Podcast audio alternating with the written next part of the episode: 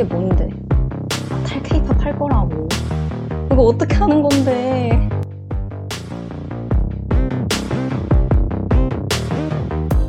아직도 아이돌 좋아하냐고요? 네, 그렇게 됐습니다. 맨날 탈 케이팝하고 갓생 산다고 다짐해도 돌고 돌아 케이팝이더라고요. 그래, 어차피 덕질할 거 행복하게 덕질하자. 내 케이팝은 까도 내가 깐다. 케이팝 덕후들이 케이팝 판에 닫히는 고품격 케이팝 비평 방송. 기어 마이 케이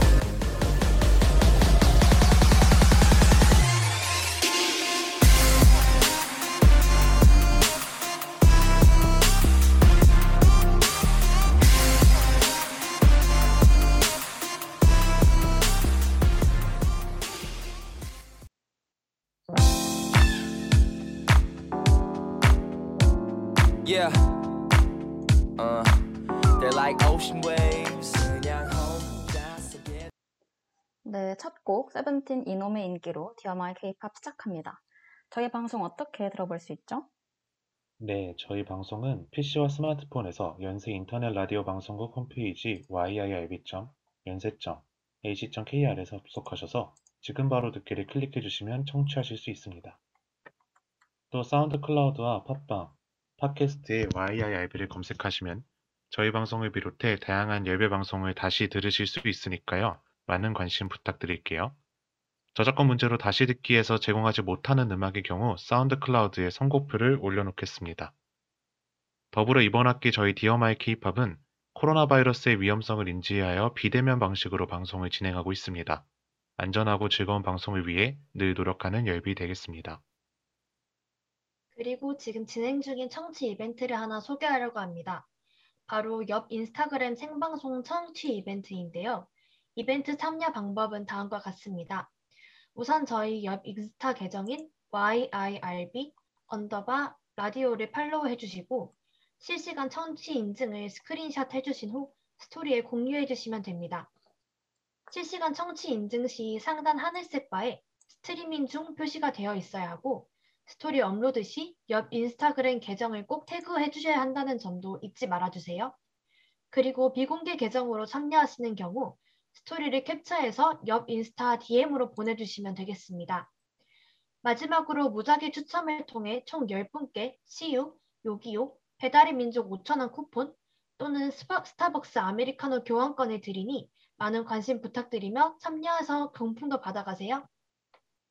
네, 다시 듣기로 들어주시는 분들도 이벤트 기간 11월 28일까지니까요. 28일까지 디어 마이 케이팝 생방송 외에도 다른 방송 찾아주시면 이벤트 참여하실 수 있습니다. 저희 디어 마이 케이팝 말고도 재미있고 유익한 방송이 많으니 많은 관심 부탁드립니다. 네, 이렇게 저희 또 한 주 만에 다시 돌아왔는데요. 다들 그동안 어떻게 지내셨는지 간단하게 근황 토크 할까요? 오늘 특별하게 근황을 소개할 분이 있는데 그렇지 않나요? 저기요. 좋지 않은 이야기를 들었어요. 제가 오늘, 오늘 NCT 127이 이제 팬 말고 일반 예매 티켓팅이 있었는데요. 네. 기대하지 않았지만 그렇다고 아무리 제가 기대를 안 했다고 이건 너무한 거 아닌가요? 아니 그래. 저도 포도알도 그- 못 봤잖아요. 그랬군요. 뭐 어떻게 나무가 생겼는지도. 없었어요. 그쵸. 음, 뭐 티켓팅 창이 어떻게 생겼는지도 본 적이 없어가지고 이렇게 황당한 티켓팅을 전 처음 봅니다. 보통 이렇게 이렇게 동그란 포도알을 보게 되는데 포도알은커녕 예매 대기창만 주구장창 보다 와가지고 도대체 이 콘서트는 누가 가는 건지 의문이네요. 그러게요. 그래서 이제 NCT와 거리두기 하기로 했습니다. NCT SF9과 지금 가까워지고 계신 중이잖아요. 그쵸. 제가 또, 그, 이- 이게 어떻게 된 일이냐면, 모래가 NCT를 좋아하잖아요. 근데 제가 또 냅다 그런 수요는 생각도 안 하고 SF9을 열심히 영업했거든요. 근데 또 영업을 또 당해 주시더라고요. 감사하게도. 너무 온 거죠. 아니, 영상 curation을 너무 잘해주셨어요. 아, 그래요? 아, 제가 또 모래한테, 이게 아니, 이게 어떻게 된 거지? 그 처음에는 뮤지컬 연극? 때문이죠. 그쵸 연극 ticketing을 도와달라고 제가 부탁했는데 그걸 어떻게 또 연극뿐만이 아니라 여러 좌석을 잡아가 좀 뮤지컬도 막 좌석 잡고 그래가지고 모레를 일단 연극을 보게 만들었어요. 그리고 그럼 어차피 SF9 연극 보러 갈 거면은 SF9을 그냥 좋아해 봐라 하면서 제가 또 여러 영상을 보내줬잖아요. 뭐 V앱도 웃긴 거 보내주고 각종 뭐 직캠이나 인상 깊은 무대 영상들을 여러 개 보내줬는데 모래가 또 좋아하더라고요. 물론 저만의 착각일 수도 있지만 잘 봐주셔가지고 진짜 올해 어떤 영상이 그렇게 재밌었어요? 아니 근데 이게 딱히 뭘 찝을 수가 없는 게 채채가 정말 많이 보내줬어요.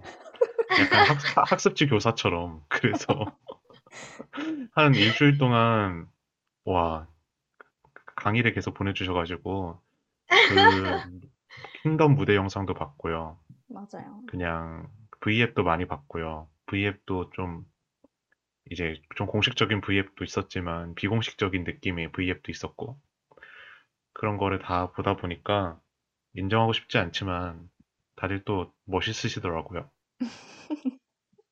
맞죠. 맞습니다. 그래서 저는 좀 걱정했거든요. 아, 내가 지금 받는 사람은 생각도 안 하고 혹시 수요 없는 공급을 하고 있는 게 아닌가 하고 엄청 걱정했거든요. 어, 저 혼자서 신나가지고 떠들고 있는 게 아닌가 생각했는데 딱 보니까 모레가 뭐지? SF9이 SF9 멤버들의 인스타그램을 팔로우 해놨더라고요. 저기요. 그래서 지금 제 좀- 인스타 팔로잉 4명 여기서 공개하신 건가요? 아, 인스타 팔로우하면 끝난 건데. 그쵸. 그래서 저는 이제 확신했습니다. 아, 나 이렇게 소심하게 영업 안 해도 되겠구나. 이제 좀 혼자서 잘 떠들, 혼자서 떠드는 게 아니라 좀 같이 덕질을 할 친구가 생겼다. 동매를 구하셨네요. 그렇습니다. 제 인생에서 동매가 단 한 번도 없었는데, 아, 너무 좋아요. 행복합니다. 저기요. 지금 올해가 줌으로 어이없다는 표정을 짓고 있는데, 저는 이제 확신했어요. 아, 이- 이제는 수요 없는 공급이 아니다. 수요 있는 공급이다. 분명 이 친구도 좋아하고 있다.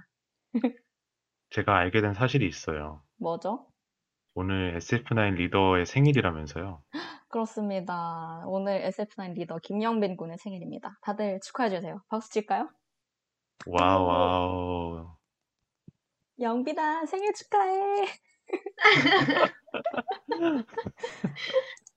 아니, 안 그래도 지금 열심히 생일 V앱을 하고 있을 텐데, 제가 지금 SF9 생일 V앱도 안 보고, 이거 방송을 진행하고 있다, 이 말입니다, 여러분. 아까 채채가 스밍 돌려야 한다고 그러셨잖아요. 지금 이럴 시간이 없다고. 방송을 지금 이럴 시간이 없어요. 지금, 뭐지, 노래를 제 계정으로 틀고 있는데, 아, 제 계정은 지금 스밍을 열심히 돌리기도 바쁜데, 아, 방송을 위해서 잠시 스밍을 중단했습니다. 그러면은, 저희, 그, SF9 얘기는 또 좀 이따가 다시 해보기로 하고요. 본격적으로 코너 넘어가 볼게요. 저희 일부 K-팝 잡담에서는 새 DJ가 K-팝 이슈 중에서 얘기하고 싶은 주제를 골라 아주 심도 있게 비평을 해보는 시간입니다. 이번 주제는 뭔지 우비가 알려주세요. 아, 네, 이번 주제는 자체 제작 돌이라고도 하죠. 아이돌에서 자체 작사, 작곡 시스템에 대해서 저희가 한번 분석을 해보려고 합니다. 혹시 작사, 작곡, 프로듀싱 중에서 각자 본진들은 작곡이나 프로듀싱에 참여를 하는지, 또 참여한다면 어느 정도로 참여를 하는지 한번 말씀해 주시겠어요? 음, 저희, 저부터 얘기하자면은, 일단 SF9에는 작사, 작곡, 프로듀싱 가능한 멤버가 있어요. 그래서 그 멤버가 누구예요? 수록곡이나, 누구냐고요? 네. 아, 주호라고 랩 멤버예요. 그리고, 아, producing까지 가능한 멤버는 주호이고요. 그리고 다, 작사는 랩, 랩 멤버들은 다 하는 것 같아요. 그리고 그 주호라는 멤버는 수록곡이나 팬송을 만들고 있고, 또 랩 멤버들도 다 사운드 클라우드가 있어가지고 주기적으로 곡을 올리더라고요. 또 저는 엄격한 리스너인데 제가 아무리 가수를 좋아해도 노래가 별로면 안 듣거든요. 그래서 좀 엄격한 잣대로 들어봐도 꽤나 들을 만한 노래가 많아서 저는 굉장히 잘 듣고 있는데 어, 회사에서 기회를 안 줘서 그런 건지 뭔지 모르겠지만 좀 아직까지 막 엄청 많이 수록곡으로 올라오진 않고 한, 한 앨범 두 개 내면 한 번 정도 다 수록곡을 이렇게 조금씩 넣긴 하더라고요. 그안 넣는 건 아닌 것 같아요. 저희는 이제 저는 더보이즈 좋아하는데 더보이즈 같은 경우에는 랩 멤버가 랩 자기 파트를 작사를 하긴 하는데 아직까지 뭐 노래에 작곡에 이름이 올라간다거나 그러진 않았고요. produce에 많이 참여하는 편은 아닌 것 같아요. 그리고 이제 저희도 아까 세채가 말한 것처럼 사운드 클라우드에 자기가 작곡한 노래들을 많이 올리기 시작했거든요. 그래서 들어보면 되게 좋은 노래 많긴 한데 아직 한 번도 앨범에 이게 수록곡으로 올라오거나 또 그러진 않았어요. 음, 음, 그런가요? 음. 그러면 모래, 모래 본진, 모래 본진은 솔직히 이제 SF9이라고 생각하지만, 뭐, 저기요. 전 본진에 대한 이야기를 전 본진 한번 얘기해 오. 보세요. 와, 그렇게까지 바로 이렇게 넘어가는 건가요? 네, 그쵸? 네, 일단 저는 전통적으로 SM 아이돌들을 좋아해 왔는데 그렇게 작사 작곡을 많이 하고 이런 경우는 거의 못 봤어요. 랩 making 같은 거는 이제는 다 하는 것 같기는 하지만 그렇게 노래를 막 제가 좋아한 그러니까 엑소나 NCT 이런 경우는 그렇게까지 와 producing 한다, 작곡한다 이런 멤버들은 크게 없었던 걸로 저는 기억을 하고요. 음, 근데 뭐 하필 또 제가 좋아하는 그룹들만 그런가 봐요. 다른 SM 밑에 다른 그룹들은 그런 역량이 있는 분들이 많으신 것 같은데 그래요? 저는 항상 없더라고요. SM이, 근데 보통 SM은 그 가수들한테, 가수들이 직접 다작곡을 내거나 그러기에는 잘 안 시키지 않아요? 음, 맞아요. 그런 케이스가 너무 없기는 해요. 저는 SM 하면은, 어, 가장 먼저 떠오르는 그 프로듀싱 한 분이 종현이 떠오르거든요. 종현은 진짜 어, 본인 명으로 된 소품집이나 그런 걸 낼 정도로 엄청 작사, 작곡이나 프로듀싱에서 두각을 나타내는 사람이었는데, 혹시 종현은 안 봤어요? 노래? 저요? 네. 샤이니 좋아하긴 했는데 그렇게 막 열성적으로 좋아하진 않았었어요. 그렇긴 한데 저는 그 SM 더 발라드 앨범들 좋아했어가지고 음, 그때 이제 종현의 노래들을 많이 듣기는 했었죠. 그 샤이니 노래 중에서 View 있잖아요. 어, 맞아요. 그게 이제 종현이 작, 작사한 노래잖아요. 너무 네. 좋더라고요. 그래서 저그 그니까요. 노래 진짜 좋아했습니다.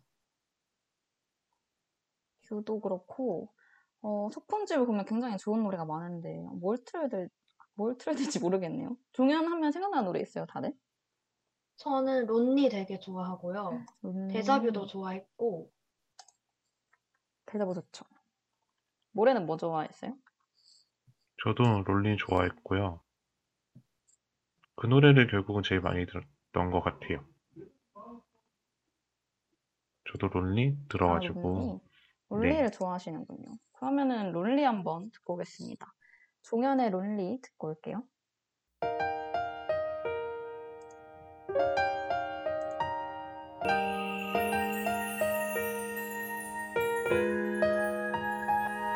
미안해 내 탓이야 고마워 덕분이야 툭하면 내뱉던 네 그 말버릇 너도 힘든 걸 난다는데 네, 종현 작사, 작곡, 그리고 편곡까지 모두 종현의 역량이 듬뿍 들어간 론리 듣고 왔습니다.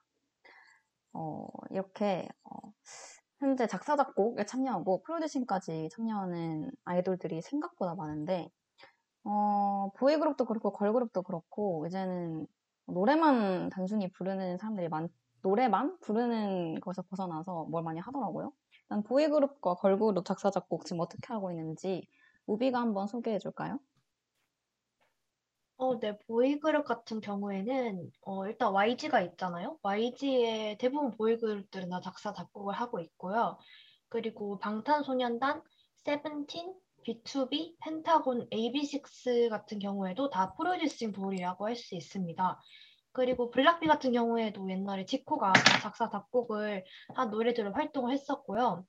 B1A4도 진영이 작곡을, 작사, 작곡을 했고, 또 이제 진영 같은 경우에는 다른 노래, 다른 그룹에도 노래를 많이 주고 했었죠. 그리고 YG 소속 보이그룹들도 대부분 다 그룹 멤들이 작사, 작곡을 해서 데이식스나 스트레이키즈 같은 경우에도 지금 자신들이 작사, 작곡한 곡으로 활동을 하고 있고요.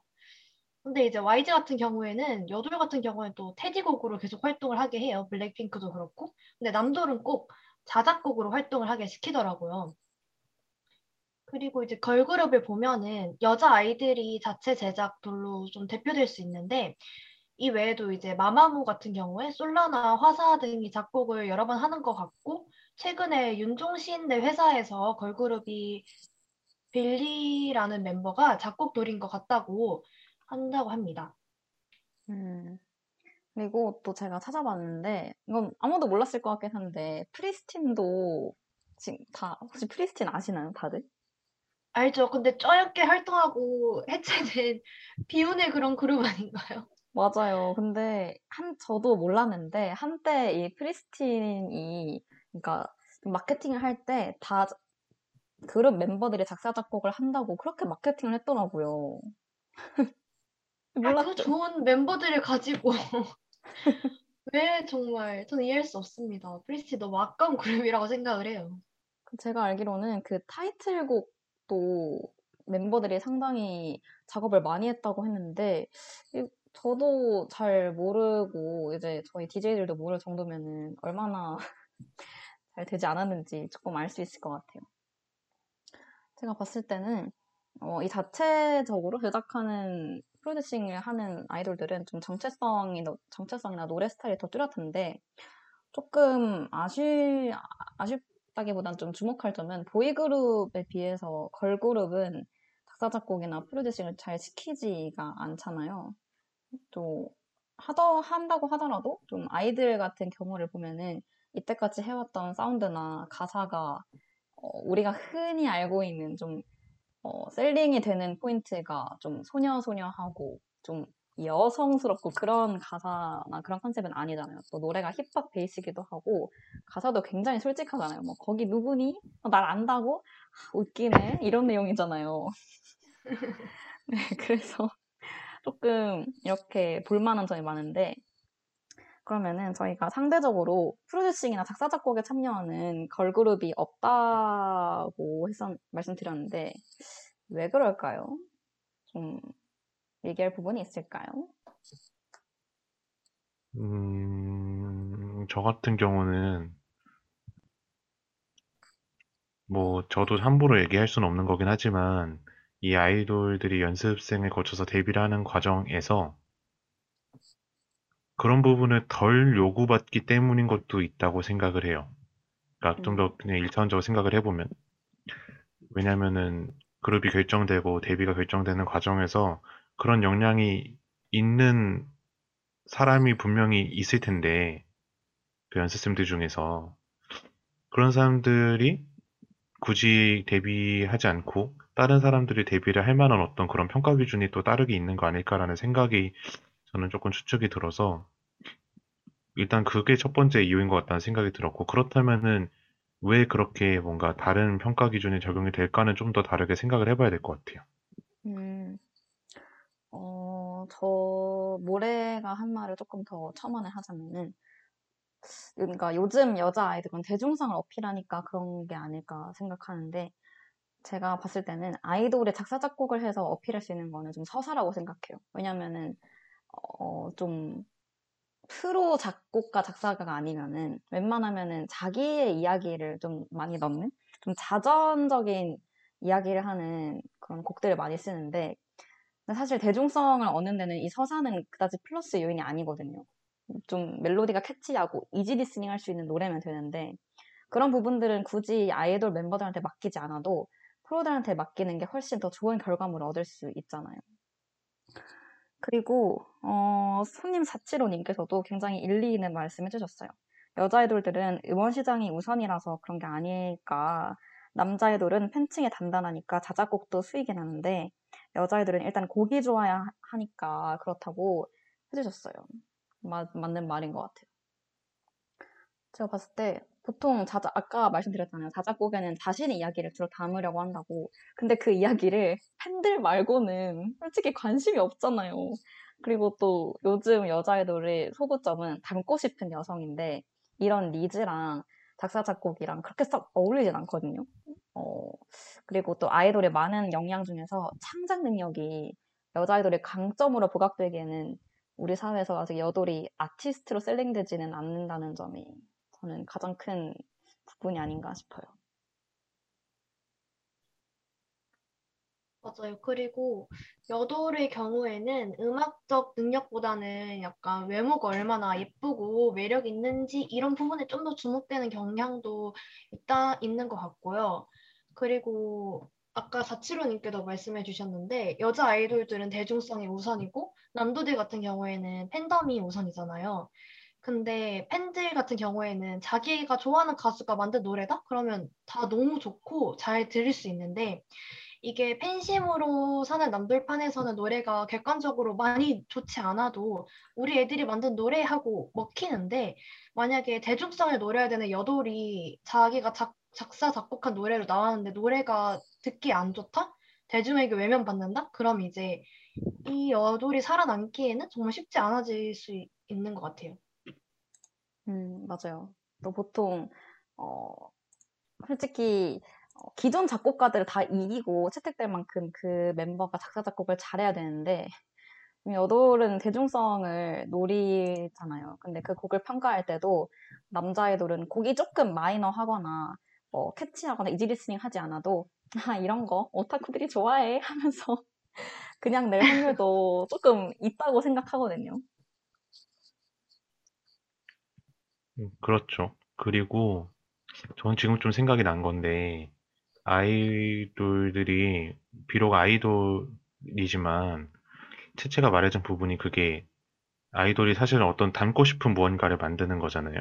네. 근데 그게 되게 어찌됐거나 생산된 이미지다 보니, 이 작사, 작곡은 사실은 되게 본인의 자아 정체성이 많이 드러나는 어떤 행위잖아요. 그러니까 내가 하고 싶은 음악과 내 성격과 내가 갖고 있는 가치관 이런 게 의도하든 의도하지 않았든 반영이 되게 돼 있는데, 뭔가 아직 한국에서 아이돌이 진짜 아이돌 이면의 인간으로서 그 사람의 자아를 표출한다, 이게 사실 대중적으로 와닿기 쉽지 않죠.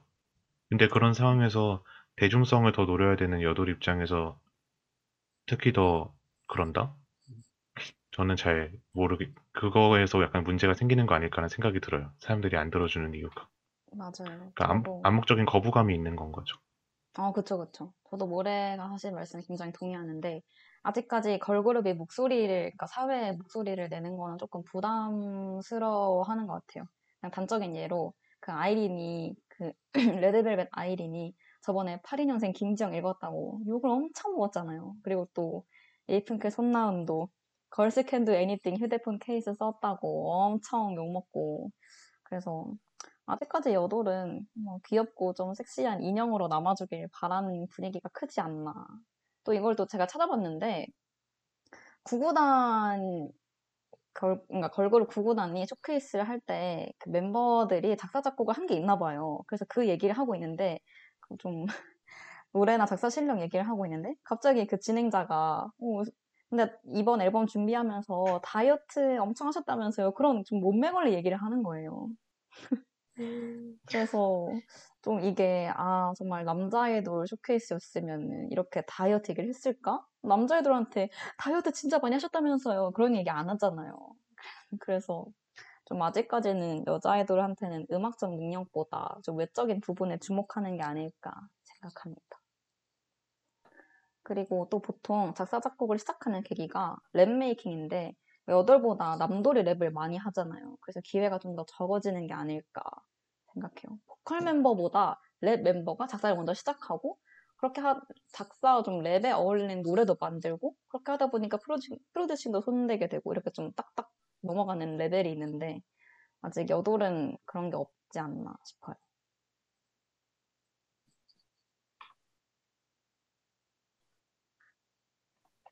그러게요. 그런 면에서 그럼에도 불구하고 지금 열심히 어느 정도 대중성과 인기를 확보하고 활동을 하고 있는 그룹들이 걸그룹들이 있다는 점이 그래도 좀 고무적인 부분인 것 같아요. 맞습니다.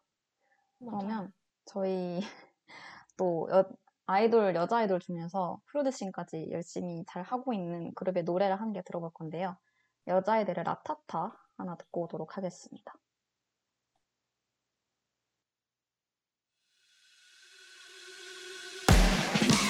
기나게 너와 이 밤을 너와 이렇게 너와 기다리 너와 시간을 너와 이렇게 너와 어둠 속 red light 시선을 left right 불 위를 건너 시작의 점화 가까이 온다 누가 더 깊이 빠져 네, 여자아이들의 라타타 듣고 왔습니다. 그러면은 왜 이렇게 작사, 작곡도를 내세우는 건지, 어, 이런 전략에 대해서 각자 DJ들이 한번 생각, 고찰 한번 들어보도록 하겠습니다. 저는 소신 발언하겠습니다. 저는 애초에 아이돌이 작사, 작곡을 할 필요는 없다고 생각해요. 왜냐면 아이돌은 가수잖아요. 퍼포머이기 때문에 굳이 그 막 만드는 것까지 손댈 필요가 있나? 곡을 그냥 잘 부르기만 해도 아이돌의 역할을 다 하는 거라고 생각하거든요. 그리고 이런 제 생각과 관련해서 그 태연이 했던 말을 좀 인용하고 싶은데요. 태연이 어느 한 인터뷰에서 이렇게 얘기를 했습니다. 저는 아직 자작곡을 보여드리는 부분에 대해 큰 욕심은 없어요. 지금은 좋은 작곡가분들이 만들어주신 곡을 내가 표현할 수 있는 기회를 갖게 됐다는 것이 너무 기분 좋고 그분들이 만족해하는 모습을 보면서 희열을 내 느끼고 있어요. 이렇게 해주셨는데 저도 이 부분에 굉장히 동의하거든요. 물론 아이돌의 실력을 증명하는 방법으로 작사, 작곡, 프로듀싱 이런 능력을 내세우는 것 같기도 하지만 어, 저는 어쨌든 어, 그런 프로듀싱 하는 것도 좋지만 어, 본업이나 잘해라. 그 작사, 작곡 연습할 시간에 보컬 연습이나 더 하고 랩 연습이나 더 해라. 아, 저는 이런 스탠스입니다. 네, 채채말도 맞는 것 같아요. 결국엔 노래를 표현하는 게 제일 우선시 되어야 하는 것 같기는 한데, 근데 저 같은 경우에는 작사, 작곡을 함으로 인해서 더 그 표현 능력이 어, 극대화된다고 생각을 하거든요. 그래서 음. 작사, 작곡을 하는 경우에는 좀 아이돌 같다는 느낌보다는 아티스트적인 느낌이 더 강조가 되잖아요. 음, 맞아요. 저는 이제 반대로 작사, 작곡하는 돌들을 너무도 좋게 보는데 주어진 노래만 이렇게 부르는 것보다는 자기가 직접 쓴 노래를 부르는 게 더 이해도가 높고 표현력도 높아지지 않을까 생각을 해요. 그리고 또 진짜 활동을 하는 멤버가 쓴 곡이니만큼 자신들에게 더 맞는 곡이 나올 수도 있다고 생각을 하거든요. 어, 아까 저희가 들어봤던 라타타 있잖아요. 네네. 이 라타타를 부른 아이들의 경우도 처음에는 이제 회사가 큐브인데 큐브에서 전문 작곡가의 곡을 받아와서 데뷔를 하려고 했는데 이걸 들었을 때 전소연이 이 곡으로는 도저히 우리 장점을 잘 살릴 수 없다고 그런 생각을 또 했었대요. 그래서 이를 계기로 직접 작사 작곡을 해서 이 데뷔곡 라타타가 탄생을 한 건데 그게 이제 다른 작곡가들의 곡을 제치고 결국 데뷔곡으로 선택이 된 거죠.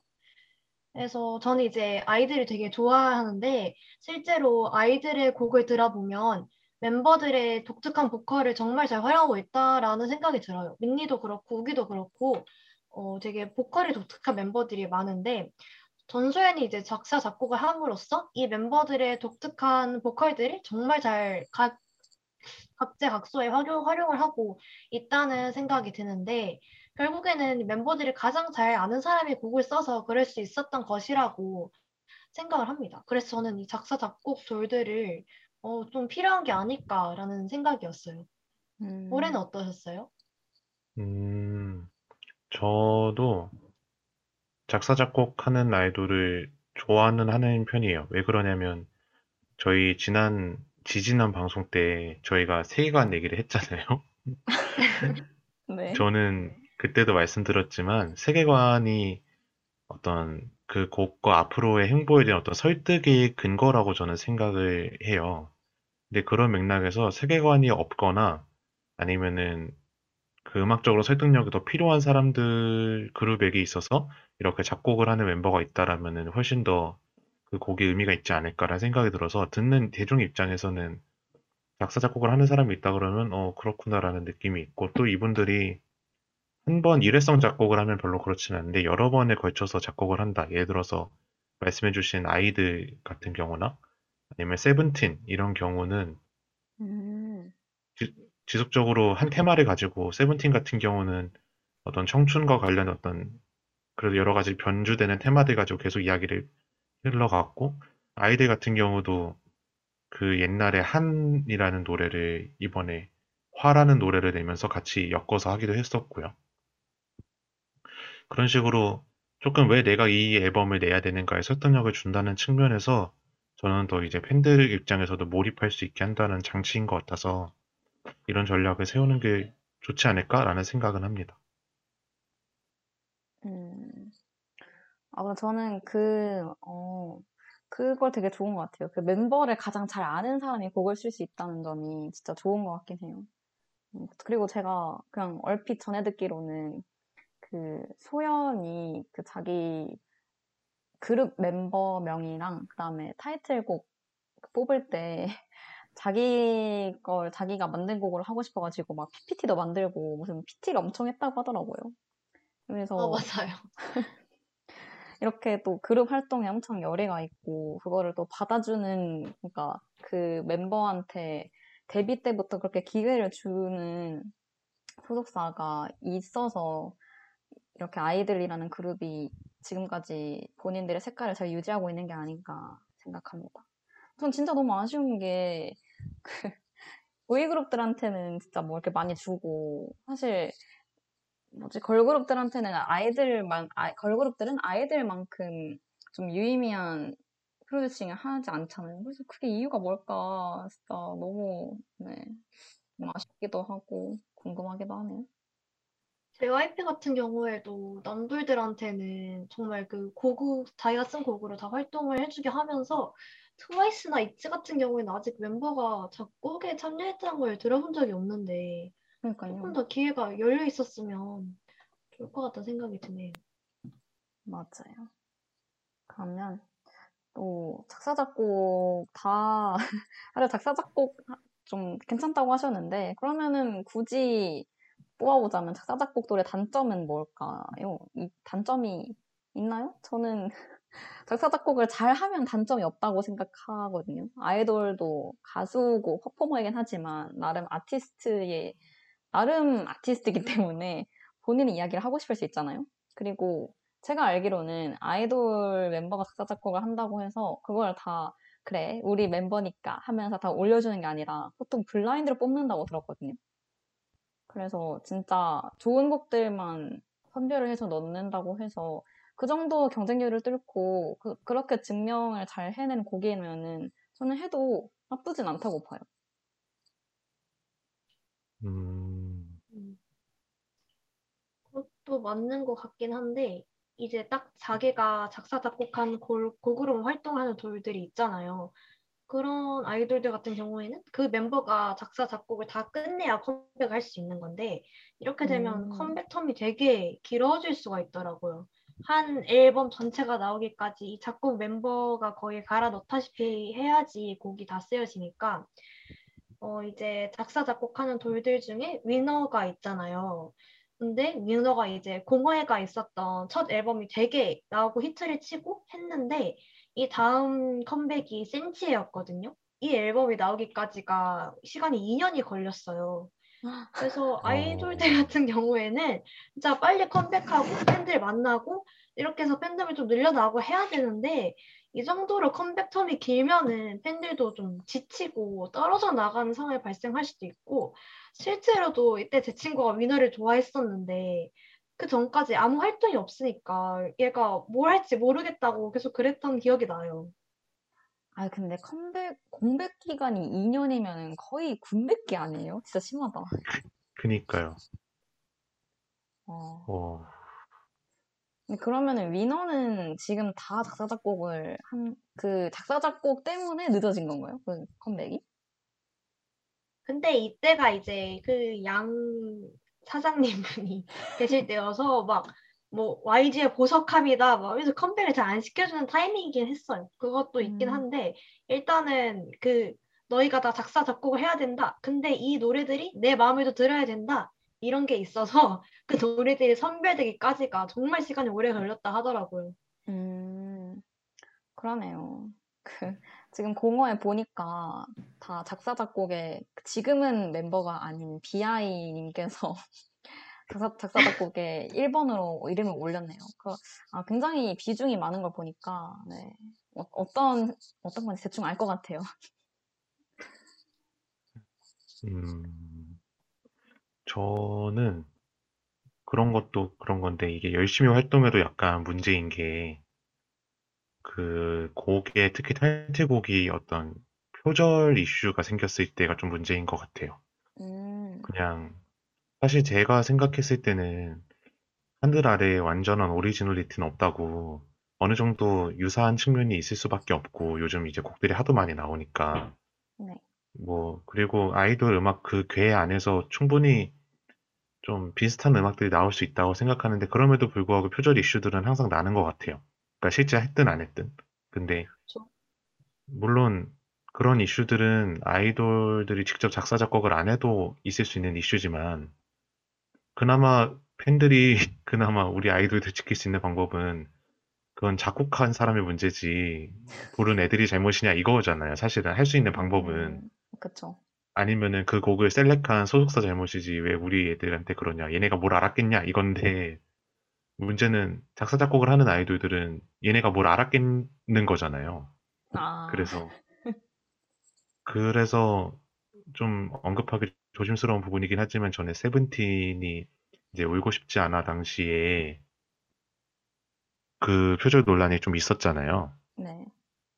그래서 그 상황을 보면서 이게 물론 진실은 본인들만 알겠지만 이게 어떤 결론이 나든 간에 둘 모두에게 그러니까 팀에게도 개인에게도 상당히 타격이 될 수 있는 부분이겠다. 그렇다면은 그런 위험 부담을 실제 표절을 하지 않았다고 해서도 발생할 수 있는 건데 그런 위험 부담이 좀 큰 거 아닐까? 작사 작곡도를 하는 것과 그거 내세우는 것들이. 그래서 저는 좋은 작사 작곡이 좋지만 쉽게 선택할 수는 없는 것 같아요.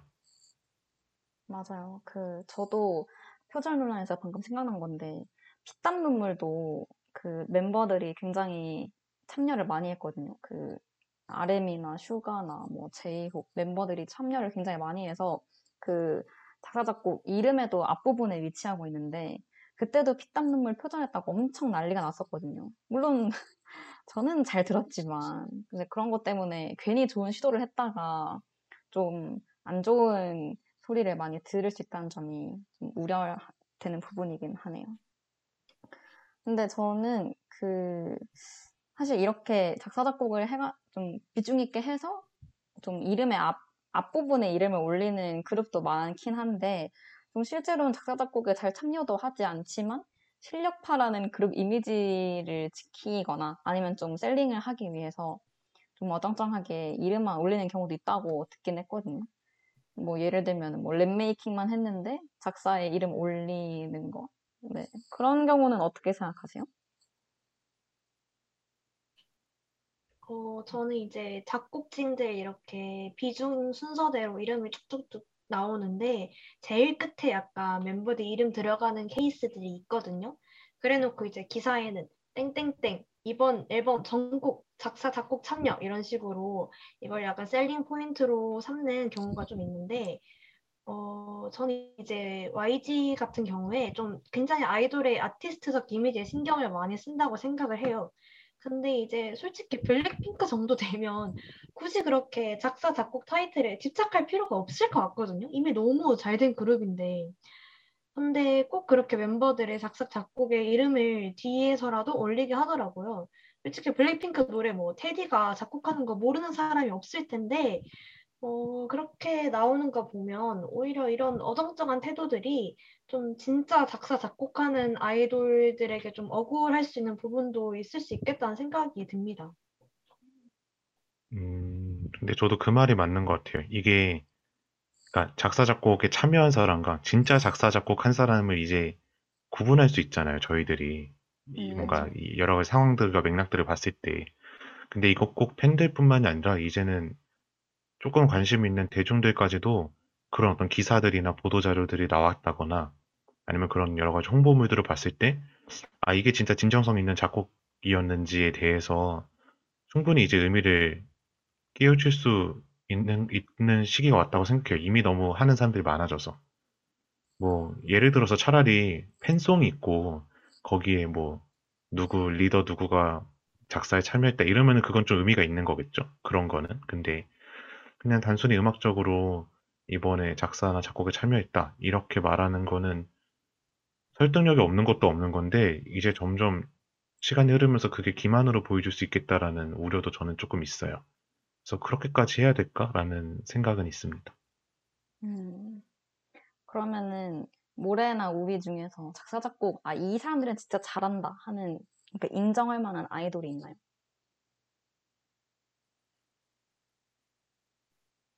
저는 어, 일단 블락비 지코 노래를 되게 좋아했어서 네. 음, 네, 특히 그런 뭐 그런 사람들은 정말 잘한다라고 옛날부터 항상 생각을 해왔었고 아니면 이제 B2B의 이면식 그런 사람들은 정말 저는 작사 작곡 잘한다고 팀 정체성을 좀 끌어올릴 수 있는 이렇게 인정한 아이돌이라고 생각합니다. 올해는요? 저는 저는 세븐틴 우지가 생각이 났어요. 되게 어, 정체성을 유지하면서 되게 그런 노래를 계속 잘 만들어 온 게 대단한 것 같아서 또 다인원인데 프로듀싱까지 신경 썼다는 점이 저는 대단한 것 같아서 저 우지를 꼽을 수 있을 것 같아요. 음, 채채는 있어요? 저는 방금 생각난 건데 저는 진영 알죠? B1A4 진영. 어, 네. 알죠.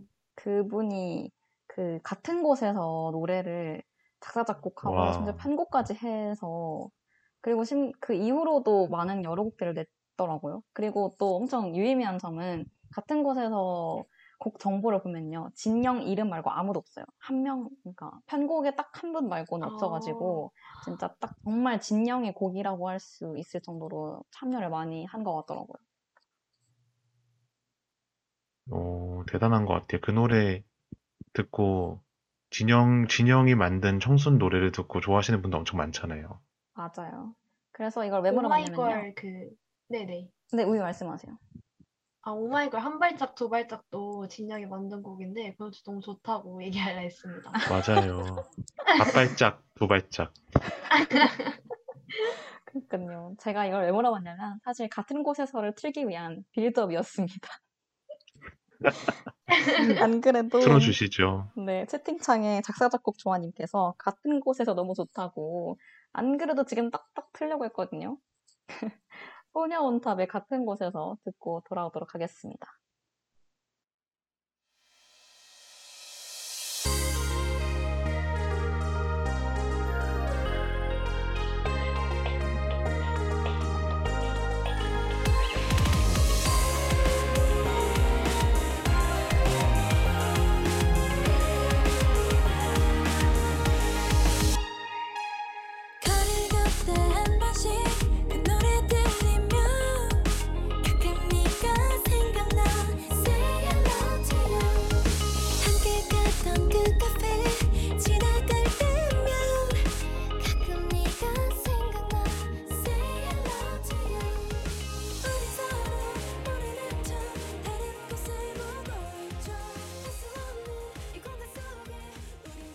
걷죠 네, 이렇게 국민 프로듀서의 마음을 울렸던 소녀온탑의 같은 곳에서 듣고 돌아왔습니다.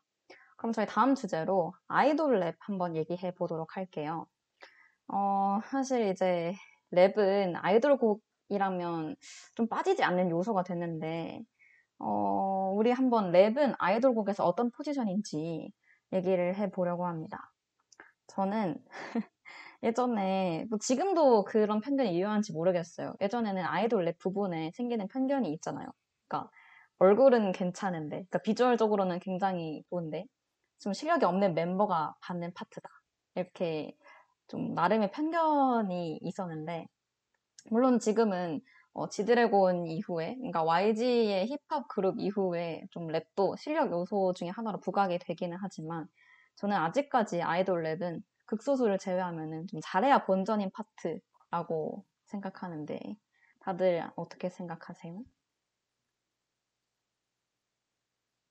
저는 일단 아이돌 노래에서 랩 파트가 진짜 적잖아요. 한 10초 되나? 그리고 그래서 파트 자체도 너무 적고, 어, 뭐, 내 랩 실력을 보여줄 수 있는 파트다라기보다는 그냥 노래 중간에 조금 덜 단조롭게 끼워 넣는 수단 정도인 거라고 생각이 들어서, 애초에 뭐 실력이 부족해서 보여줄 만한 게 없는 케이스도 많은, 많지만 랩으로 뭔가 실력이 있고 잘 할 수 있는 멤버인데 이 아이돌 노래에서 내 랩 실력을 보여주기 자체가 쉽지 않을 것 같기도 해요. 힙합이나 랩이 베이스가 되는 아이돌 자체가 애초에 별로 생각나는 아이돌들이 없기도 하고 그래서 이제 아이돌들이 언프리티 랩스타나 아니면 쇼미더머니에 가끔씩 나오잖아요.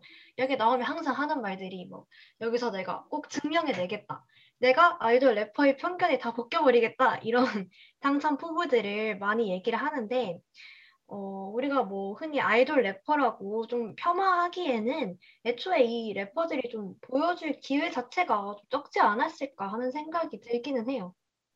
음, 저도 그 쇼미더머니랑 고등 래퍼 보면은 솔직히 고등 래퍼에는 아이돌 연습생인 그 사람들이 굉장히 많이 나왔거든요. 그래서 거기서도 항상 하는 말들이 다 똑같아요. 내가 한번 보여주려고 왔다. 아이돌의 편견을 뭐 부숴보려고 왔다. 뭐를 항상 증명을 하려고 노력하더라고요. 그래서 좀 저는 궁금한 게 그러니까 랩을 업으로 삼는 사람들이랑 아이돌 래퍼랑 그렇게 차이가 있다고 생각하세요? 음, 저 같은 경우는 그 개인만 놓고 봤을 때는 사실 그렇게 막 유의미한 차이가 있는지는 전 잘 모르겠는데 아무래도 그 경험이나 아니면은 실제적으로 그러니까 데뷔를 하고 나서의 이후의 경험이 좀 다르다고 생각을 해요. 왜냐하면 음, 실제로 본인이 온전하게 부를 수 있는 파트의 양 자체가 많지 않고 그런 그리고 그 파트를 본인을 메이킹을 한다고 해도 그 전체의 맥락에 맞는 랩을 넣어야 되잖아요. 자기가 하고 싶은 것만 하는 게 아니라 네.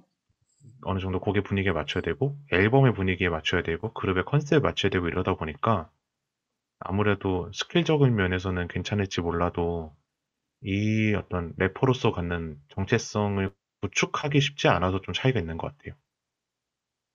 음. 근데 저는 그 길이랑 그런 뭐 관여도나 그런 것도 뭐 인정하긴 한데 저는 사실 지금 래퍼들이 좀 쇼미더머니에서 많이 볼 수 있는 좀 어, 뭐, 맨날 돈 자랑하고, 네 여자친구는 내가 갖지, 뭐, 내 뒷좌석에 다 태워, 뭐, 이렇게, 그런 quality 낮은 돈 자랑이나 여자 자랑, 그런 랩보다는 차라리 뭐 좀 건강한 BTS 랩이나 전소연의 랩이 조금 더 좋은 것 같거든요.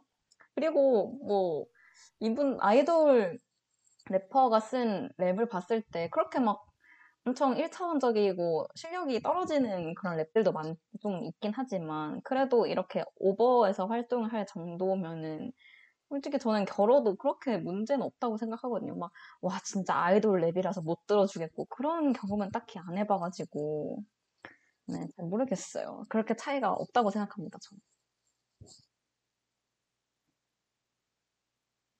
그렇긴 하네요. 근데, 근데 이제 약간 애초에 다른 궤에 있는 것 같기는 해요. 왜냐면은 제가 그렇게 얘기를 하는 이유는, 음, 이제 아이돌 같은 경우는 본인이 선택할 수 있는 폭이 적다 보니까 그냥 제가 느꼈을 때 이런 느낌이었거든요. 저는, 저도 사실 그렇게 그런 쇼미더머니류의 힙합 노래를 그렇게 좋아하지 않는데, 이제 그, 그분들이 잘했다고 인정받는 어떤 평가 기준과 아이돌 래퍼들이 잘했다고 평가받는 기준이 좀 다른 것 같아서 오, 저는 아무래도 그 래퍼들은 본인들만의 그 좋고 나쁨을 떠나서 본인들만의 어떤 문화가 폐쇄적인 문화가 있는데 그 기준에 자꾸 부합하려고 아이돌이 굳이 노력을 하는 순간 지는 거라고 생각을 하는 하거든요, 저는.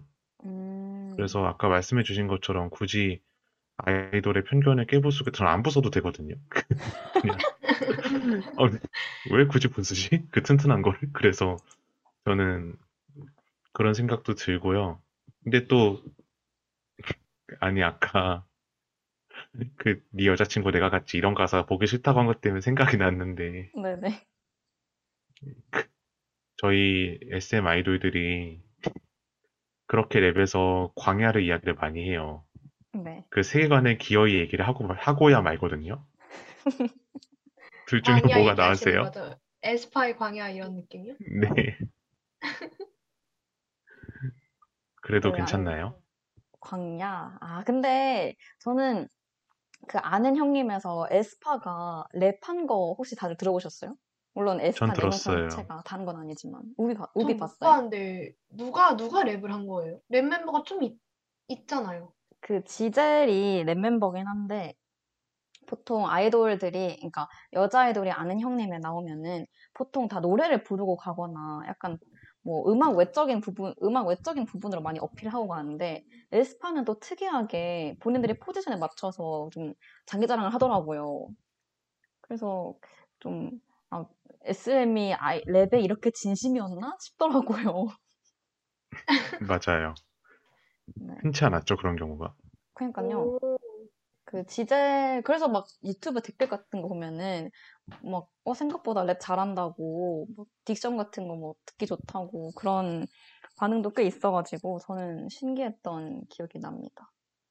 아니 근데 요즘 SM이 조금 랩에 신경을 쓰는 것 같기는 해요. NCT도 마크 막 고등 래퍼 내보내고 하는 거 보면은 어, 전 사실 옛날 SM 랩 멤버 생각하면 아까 얘기했던 것처럼 좀 노래 실력이 떨어지는 사람들이 맞는 파트 이렇게 생각을 했었는데 요즘은 또 되게 랩에 또 진심이더라고요.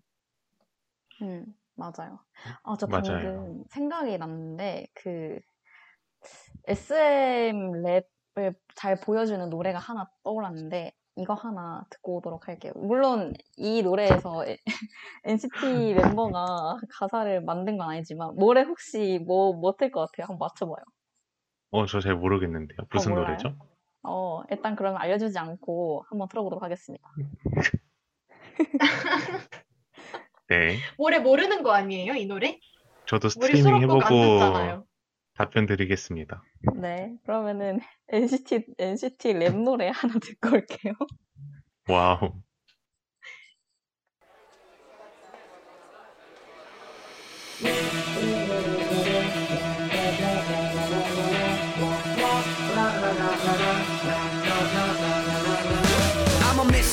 Fit 자체가 없지. 숨이 턱턱 막힌 옷을 입은 느낌. 지겹지 고민 없이 그냥 it. 나를 끌어내리려 할수록 get lifted. 애써 날 치다 내려는 건 됐어. 지금 이대로 가도 best never messed up. 의심이 겹치 그저 bring it to the next. 날 듣는 방법은 몰라 가면 돼. 왜 내가 발에 맞춰야 돼 어림없은데 비슷한 모습도 거슬리는 보신 그 폰세 플레이보다 따라갈 때. 누구는 내가 미쳐. 네, NCT U의 미스핏 듣고 왔습니다. 제가 이 노래를 듣은 이유가 아이돌, 그러니까 아이돌 래퍼와 랩을 업으로 삼는 사람들이랑 차이점이 있다고 생각하는지 물어봤잖아요.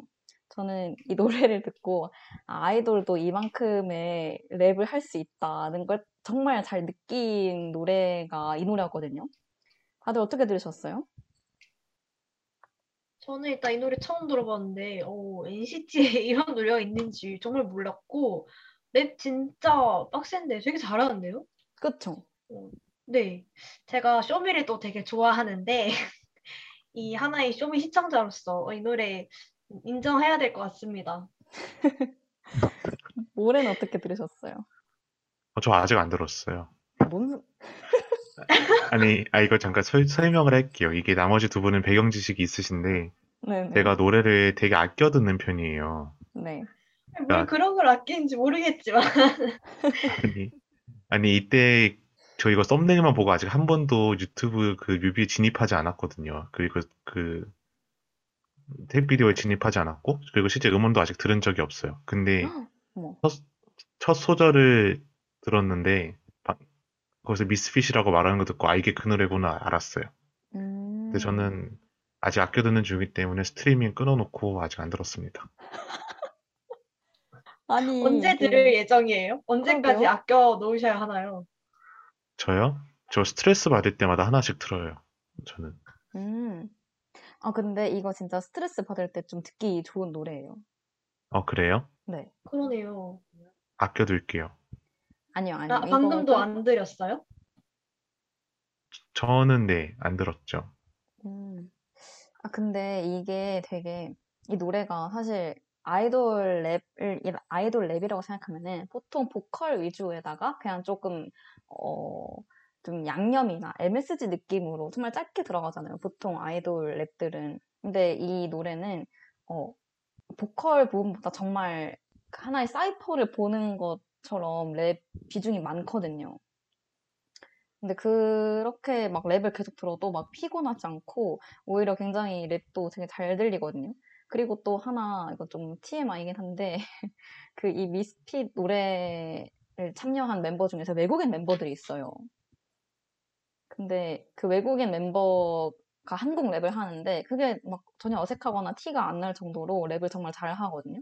그래서 이제는 정말 전문 래퍼나 아이돌 래퍼나 이렇게 랩을 퍼포먼스 하는 면에서는 그렇게 큰 차이가 안 나는 것 같아서 저는 유의미한 노래라고 생각해서 들고 왔거든요. 한번 다음에 꼭 들어보셨으면 좋겠습니다. 네. 그러면은 이제 저희 또 랩 다시 얘기를 해보도록 할 건데요. 우선 아이돌들이 랩을 하는데 남자 아이돌만 랩을 하는 게 아니고 여자 아이돌도 랩을 많이 하잖아요.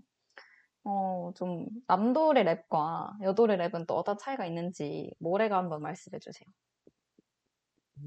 철저히 제 주관적인 생각인데요. 네.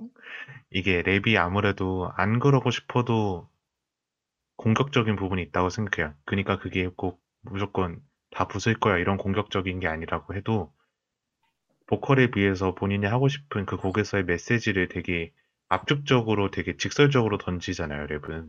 음, 그 부분이 되게 적극적인 부분인데 그런 랩 파트가 남자 아이돌한테 있을 때는 그 남자 아이돌이 흔히 갖고 있는 굉장히 남성적인이란 표현이 좋진 않지만 그 흔히 속사가 말하는 그런 굉장히 에너지 넘치고 그런 모습을 보여주기 위해서 되게 적절한 수단으로 잘 쓰이는 것 같기는 해요. 그리고 만약에 그 랩을 직접 메이킹을 한다까지 하면은 아, 우리 아이돌 직접 랩까지 쓰는 아주 멋있는 사람이구나. 약간 이런 거를 주려고 하는 건 거죠.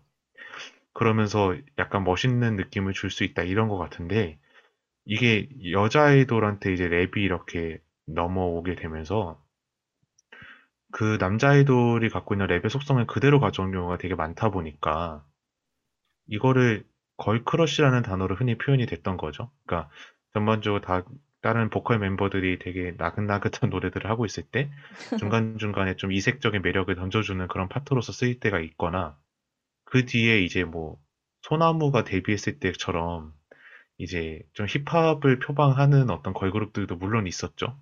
있었는데 그때 사실 그 화법이 그렇게 오랫동안 성공한 케이스가 많지 않죠. 생존하는 걸그룹 중에서는.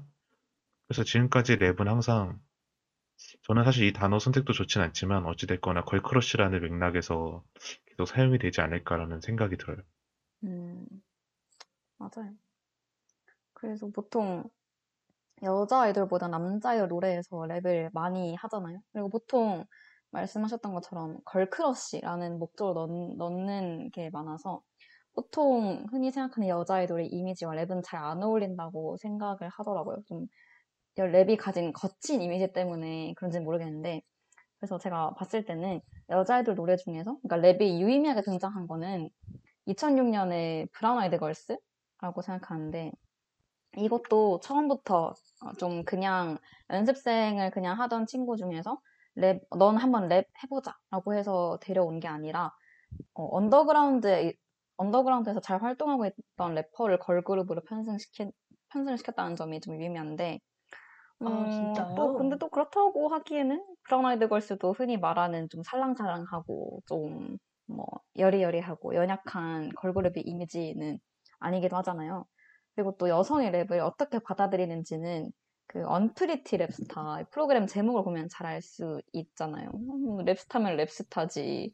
쇼미더머니한테도 남 쇼미더머니도 남자분들이 대거 등장을 하는데 이분들한테 뭐 언, 뭐라 해야죠? 뭐 ugly rapstar 그렇게 안 하잖아요. 근데 왜 여자들이 랩을 하면은 unpretty라고 이렇게 굳이 또 사족을 붙이는지 랩을 하려면은 예쁜 척을 가장 먼저 내려놔야 한다는 논리가 이 기저에 깔려 있다고 생각하는데요.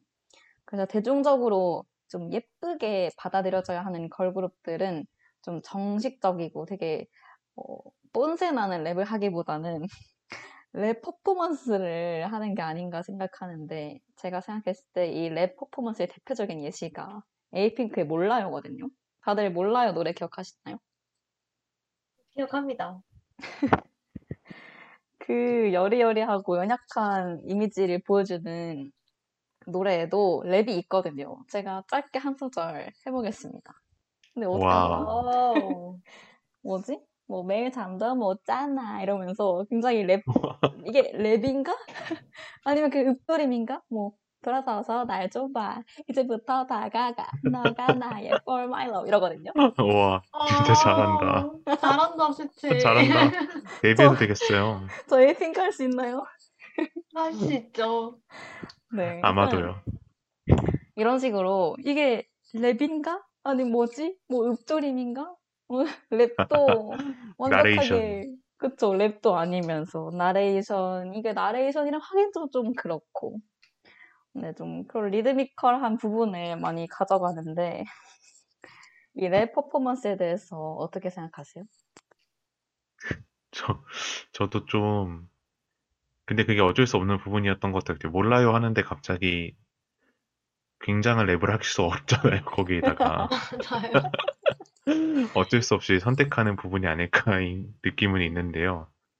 이게 근데 참 걸그룹이 가지고 있는, 그러니까 걸그룹의 래퍼가 이러이러해야 된다라는 어떤 그런 선례가 워낙 부족하다 보니까 네. 이게 아직 잘 안 만들어지는 게 아닐까 하는 생각도 들어요. 뭐, 예를 들면, 지금 당장에 아이돌, 그러니까 아이돌이 여성 래퍼를 그래도 모방을 하긴 해야 되잖아요. 나쁜 의미가 아니라 여성 음, 래퍼들의 다양한 케이스들을 보고 뭔가 스스로의 스타일들을 구축해 나가는 어떤 그런 과정이 본인에게 필요한데, 그러기에는 아직 아이돌에서도 그렇고 여성 래퍼의 선례가 많지 않지 않나? 그런 걸 하기에는 그런 생각이 좀 들고요.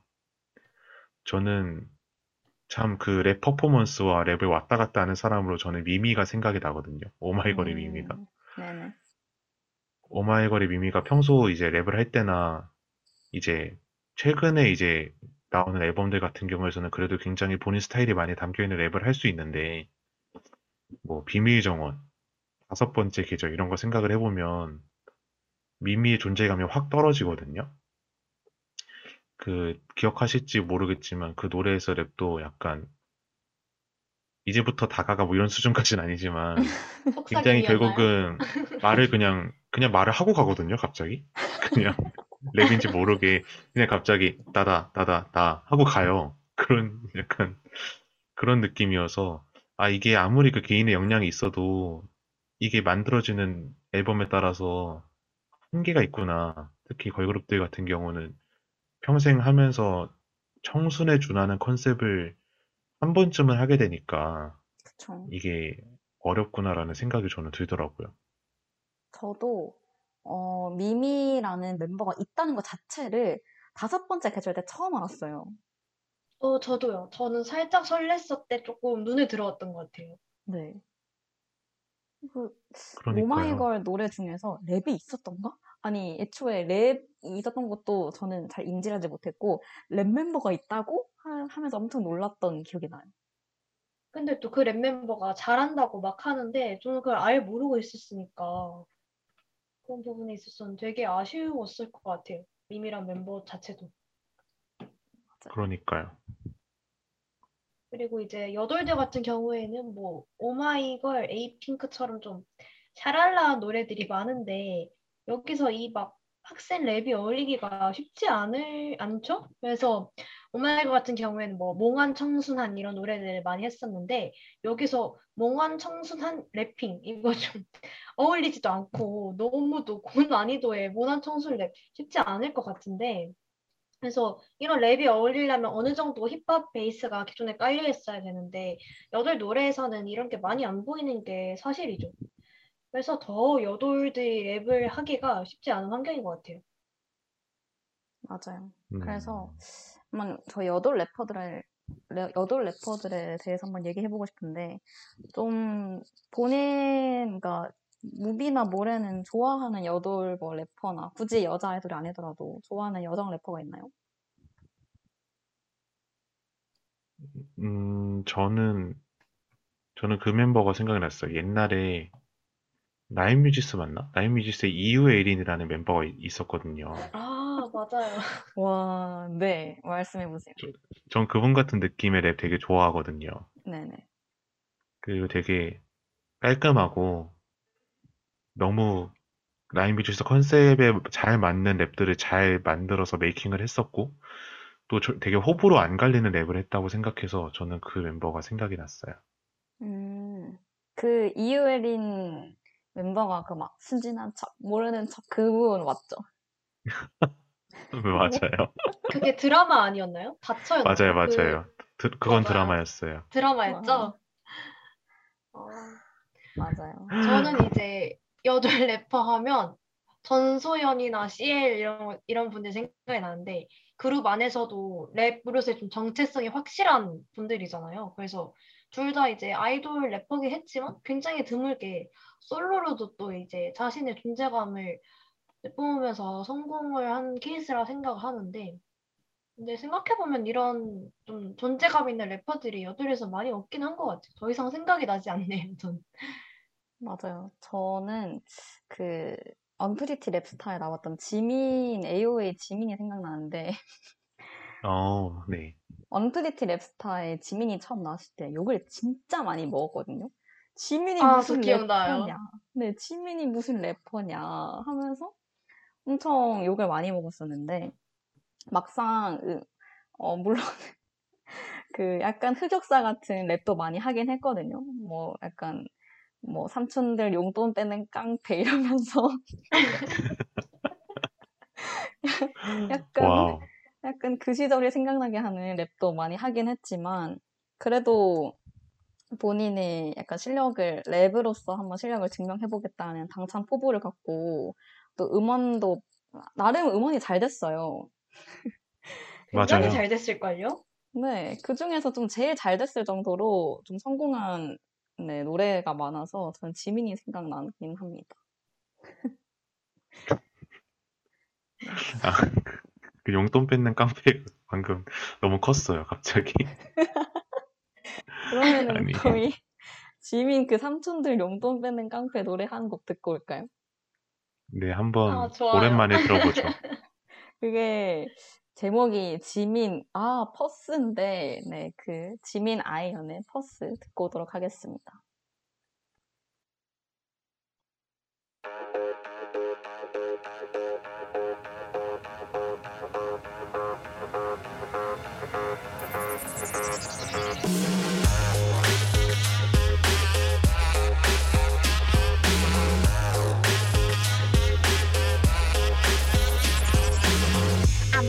Motherfucking town man 삼촌들 용돈 뺏는 깡패. 걸로 팍던 바람 샴페인. 사뿐히 밟아 빨간 카펫. 남자들 숨을 참네. 멋진 척 참네. 네 남친 나를 탐내 Cause I'm the motherfucking town man 센티만 계속 냈던 넌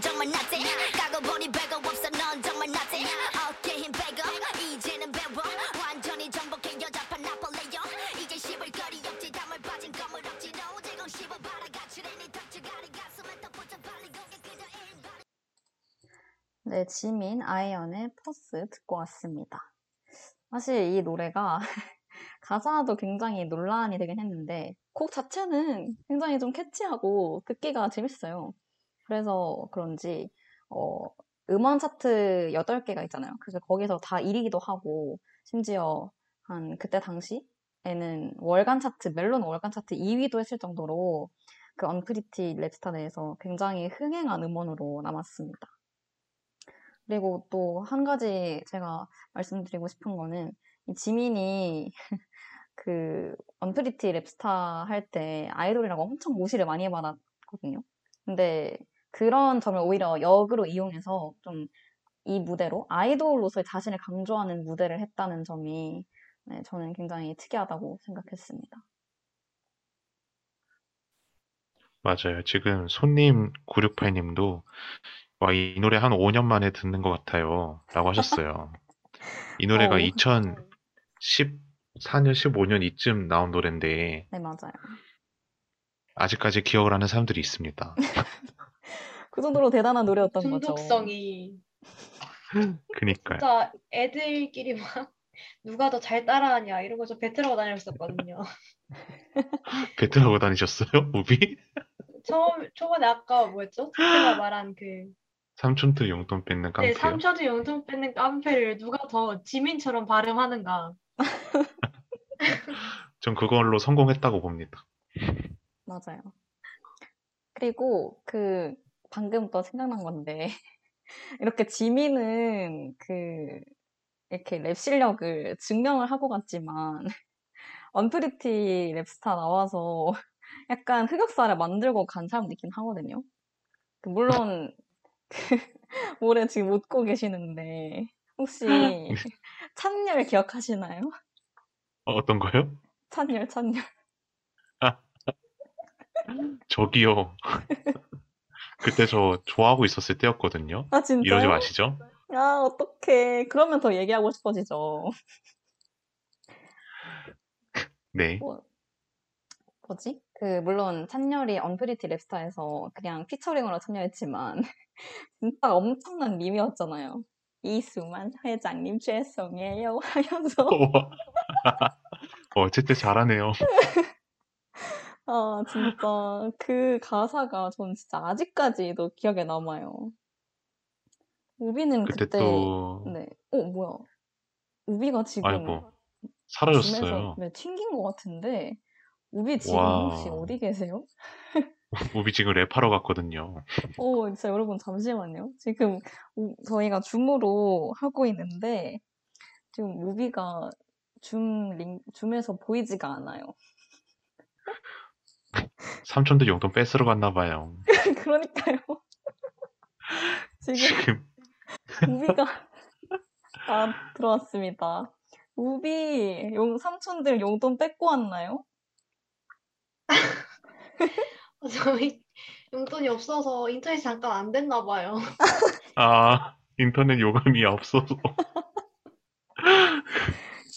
네. 잠깐 나갔다 어쨌든. 돌아왔답니다. 네, 우비는 나갔다 돌아왔고, 저희가 우비가 없는 동안에 그 찬열이 언프리티 랩스타에서 피처링을 하고 왔다는 얘기하고 있었는데요. 손님 968님께서 그 노래는 안 트시는 거죠? 제발요. 이건 저도 같이 부탁할게요. 제발요. 아, 저 진짜 틀고 싶었는데. 그? 엄마 돈 진- 벌지 마.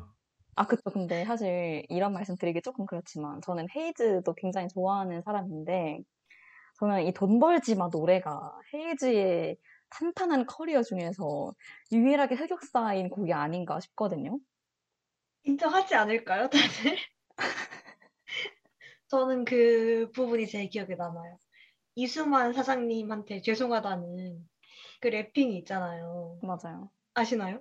이수만 그쵸. 사장님 죄송해요. 이 부분. 어, 오늘 우비도 아는군요. 아, 우비 제가 랩- 이거 한번 랩했었는데 우비 못 들었나 봐요. 그쵸? 아, 진짜요? 네. 맞아요. 제가 지금 두 분의 재밌었겠다. 각기 다른 목소리로 들어봤어요. 네. 그것도 가사가 진짜 웃기긴 해요. 막, 그, 찬열 들어올 때, 콩 이러면서 들어오는 거 기억하세요? 아, 맞네요. 아 제발요. 아니 근데 그게 제일 화나는 부분은 그 가사에서 화가 나는 게 아니라 그거를 키치할 거라고 생각한 그 박찬열 씨 본인의 그 심성이 상상이 가서 그런 거거든요. 그, 그 가사 자체는 죄가 없어요. 근데 그거를 선글라스 끼고 어깨 동무하고 막 코트 입고 나와가지고 진짜 죄송하지도 않으면서 양손 모아서 죄송해요 이러고 있는 그, 그 꼬라지가 맞아요.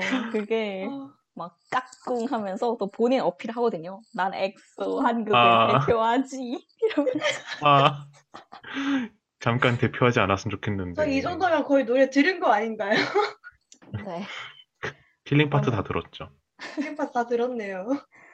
그러면은 저 이렇게 흑역사를 얘기해봤으니까 이제 또 사실 솔직히 잘 된 노래도 많거든요. 또 아이돌 랩 중에서 특히 좋아하는 곡이 있는지 궁금합니다. 우비는 뭐 아이돌 랩 파트나 아이- 아이돌 랩 중에서 특히 좋아하는 곡이 있나요? 어, 저는 이제 이건 아이돌 노래는 아닌데 지코가 이제 아이돌 래퍼잖아요. 그래서 지코 Veni Vidi Vici랑 난리란 노래가 있는데 이거 되게 좋아하고 그리고 저는 이제 그래서 블락비 노래에 있는 랩들 다 좋아요. 이 지코랑 박경이랑 약간 번갈아 가면서 부분이 있는데 아, 그 부분 너무 쫀득쫀득해서 어, 아마 Jackpot이랑 Very Good 이 정도쯤에 있는 이 랩 부분들을 저는 정말 좋아하는 편이에요. 채채는 어떤 랩 좋아해요? 아이돌 노래 중에서? 오, 저는 사실 BTS의 MIC Drop이란 노래랑 그 테디, GD, CL이 부른 The Leaders라는 곡이 있는데 혹시 아세요? 이건 처음 들어봐요. 어, 테- 저 이거 더 뮤, 무대 한번 본 적 있어요. 오, 이것도 제가 마- 소개해드린 MIC Drop이랑 The Leaders란 곡이 굉장히 랩 위주거든요. 보컬 저희가 처음에 좀 듣고 왔던 Misfit 노래처럼 좀 보컬 위주가 아니라 사이퍼 위주 노래라 가지고 네, 엄청 좋아하고 또 The Leaders를 좋아하는 이유가 CL이 이 노래를 들으면은 CL이 랩 실력을 알 수 있거든요. 진짜 GD랑 테디에 밀리지 않아요, 절대.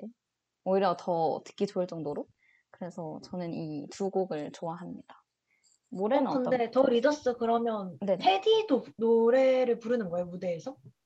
오, 저는 무대는 안 봤는데 그 곡에서는 테디가 먼저 시작을 할걸요? 제가 알기로는 아닌가? 그럴 거예요. 저는 순서적으로. 무대에서는 근데 GD랑 CL만 있었던 것 같아요. 제 기억이 맞으면. 음, 이게 더 리더스란 노래가 사실 그 지드래곤의 그 솔로 앨범 하트브레이커에서 약간 수록곡으로 나온 노래거든요. 그래서 테디랑 시엘이 피처링으로 차- 나온 건데, 음, 아, 다시 보니까 그 더 리더스 시작은 어, 지드래곤이 먼저 끊긴 하네요. 음, 들어봐야겠어요. 음. 올해는 어떤 곡 좋아하시나요? 저는 사실 이렇다하게 말할 그게 없긴 하거든요. 그렇게 랩 노래를 즐겨 듣진 않아서 없는데, 저는, 와, 진짜 없는 것 같아요. 제가 상당히 맡기거든요. 근데, 제가, 제가 별로 안 좋아하는 것 같아요. 근데, 말씀해주신 곡들을 생각을 해보면은, 저는 근데 아이돌 랩 중에서 그런 쪼가 좀 싫거든요. 약간, 음, 어떤 왜냐면은 처음부터 끝까지 잘 가다가 중간에 한 번씩 이상한 걸 할 때가 있어요. 뭐 가사가 이상할 때도 있고 갑자기 굉장히 하이톤의 무언가를 할 때도 있다든지 자꾸 중간중간 그런 요철들이 있어서 전 잘 못 듣겠어요. 근데 근데 지금 지코 말씀해 주셨잖아요. 네네. 네. 지코 노래에서 저는 저도 지코 노래 좋아하는데 저는 빡센 랩을 별로 좋아하지 않아서 차라리 뭔가 최근에 나온 좀 더 이지 리스닝한 그런 노래들이 전 더 좋았던 것 같아요. 음, 음, 약간 아무 노래 이런 느낌이나 어, 네, summer hit 이런 맞아요. 느낌 좋아하는군요. 맞아요, 맞아요. 어, 그 singing 랩 같은 거 좋아하시는군요. 맞아요. 좀 음. 화나 있지 않았으면 좋겠어요. 맞아요. 그 자꾸 끌올해서 죄송하지만 그 찬열도 언프리티 나와가지고 엄청 소리를 아. 지르더랬거든요. 행패 부리고 갔잖아요. 그러면 굉장히 화나 있었잖아요. 누구한테 화나인지 모르겠으나. 이수만 사장님한테. 죄송해요. 아, 맞아요. 진짜 그 노래가 아이돌 랩 중에서 되게 쪼가 많다고 했는데, 근데 그 말 진짜 맞는 것 같아요. 되게 어, 좀 아무래도 제가 봤을 때는 어, 본업이 래퍼가 아니다 보니까 그런 좀 나름의 자격지심도 있는 것 같고 뭔가 액팅을 해도 조금 그냥 래퍼보다는 과하게 하는 느낌? 뭔가 소리를 굉장히 좀 지른다거나 아니면은 맞아요. 좀 뭐랄까 flow랑 그런 좀 diction 같은 데서 좀 귀 아프게 만드는 쪼가 조금씩은 다 있는 것 같아요. 무슨 느낌인지 알겠습니다. 확실히 알겠어요. 예시를 이렇게 찬열로 딱 드니까 아, 그렇습니다. 지금 굉장히 모래가 힘겨워하고 있기 때문에 어후. 아, 좋은 그러면은- 노래도 많아요, 물론. 맞아요. 그러면 저희 이제 2부로 넘어, 그러니까 마지막 2부로 넘어가기 전에 그 아이돌 랩 정리하는 의미에서 노래 한 곡 듣고 오도록 하겠습니다. 그러면은 모래가 선, 선택할 기회를 줄게요. BTS의 MIC Drop 그리고 테- 테디 GDC의 더 리더스랑 지코의 Veni Vidi Vici 이거 셋 중에서 하나 선택하세요. 어, 저에게 이런 선택권이 주어지는군요. 네네. 저는 그러면 오랜만에 더 리더즈를 듣도록 하겠습니다. 알겠습니다. 그러면은 지드래곤, 네, 더 리더스, 테디 실 피처링 듣고 오도록 할게요.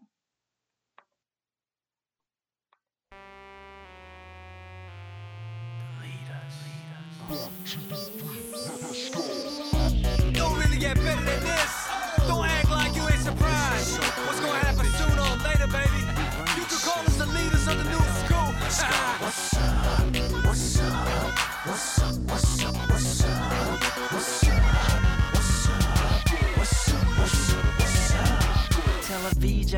나오면 죽었다 깨나도 못 느껴져. 머리끝부터 발끝까지 다른 스웨거. 따라하기엔 벅차. 스타가 내꺼 예쁜이들 줄서. 하나만 바라봐 what's love? 싸우지도 마다 천천히 이제 컴컴해. 내가 이래서 피곤해. 잘난 건 알아가지고. Too fast to live too young to die. 몸집은 작지만 내 목소린 걸리버. 나인 적지만 이 바닥엔 설리번 한번 돌았다 하면 worry My name is GGGG baby baby GDGD baby baby You want fame playing your stupid little game You should check your girl's phone That's my face on the frame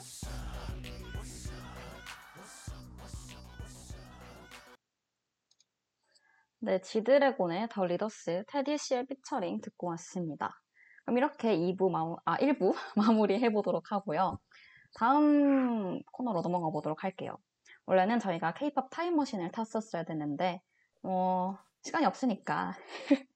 다음 저희 주에 언제부터 안 타고 있는 건지 모르겠어요. 다음 주에는 진짜 진짜 타보도록 하고요. 어, 네. 다음 시간에 케이팝 타임머신 타기로 하고, 네, 이번 주에 주목할 케이팝 소식으로 넘어가 보도록 하겠습니다. 네, 이번 주 저희가 어, 매주 매주 케이팝 소식 중에서 주목할 만한 소식, 좀 어, 케이팝 팬이라면 이거 정도는 알고 있어야 되지 않나 하는 소식을 저희가 전해드리고 있는데, 이번 주에는 아주 중요한 소식이 있습니다, 여러분. 그 어떤 소식보다 중요한 소식이라고 말씀드릴 수 있겠어요. 정말요? 네, 그렇습니다. 어디 한번 들어보죠. 네, 바로바로 SF9이 컴백했다는 소식인데요. 와, 다들 진짜 반응이, 다들 반응이 왜 그러시죠? 굉장히 기뻐하고 있어요. 네, 그럼 사실 어제 컴백했, 어제 컴백했거든요. 그래서 굉장히 따끈따끈한 소식입니다. 또 제가, 어, 원래는 저 혼자만 SF9을 좋아했는데, 제가 또 한 명 영입했지 않습니까? 네, 누구죠? 누굴까요? 누구, 누구죠? 나와주세요. 누구 나와주세요. 따라란. 네, SF9, 네, 새로운 팬, 모래 한번 모셔봤습니다. 안녕하세요. 아, 네, 안녕하세요. 오늘 처음 봬요. 네. 입덕한 지 얼마나 되셨는지 말씀해 주세요. 아, 4일 정도 된 것 같아요. 우와. 입덕했는데 이틀 차에 컴백을 하다니 네. 사실 뭔가 다. 다 순서가 더 좀. 잘못됐죠. 이미 뮤지컬 예매하고 위- 컴백할 거 예상하고 입덕을 하는 게 비리 아닌가요, 이 정도면? 비리라뇨. 그만큼 또 저희 SF9이 활동을 많이 하고 있다는 거 아니겠습니까? 그러면은 저희가 또 시간이 없으니까 바로바로 SF9 타이틀곡 트라우마 짧게 듣고 오도록 하겠습니다.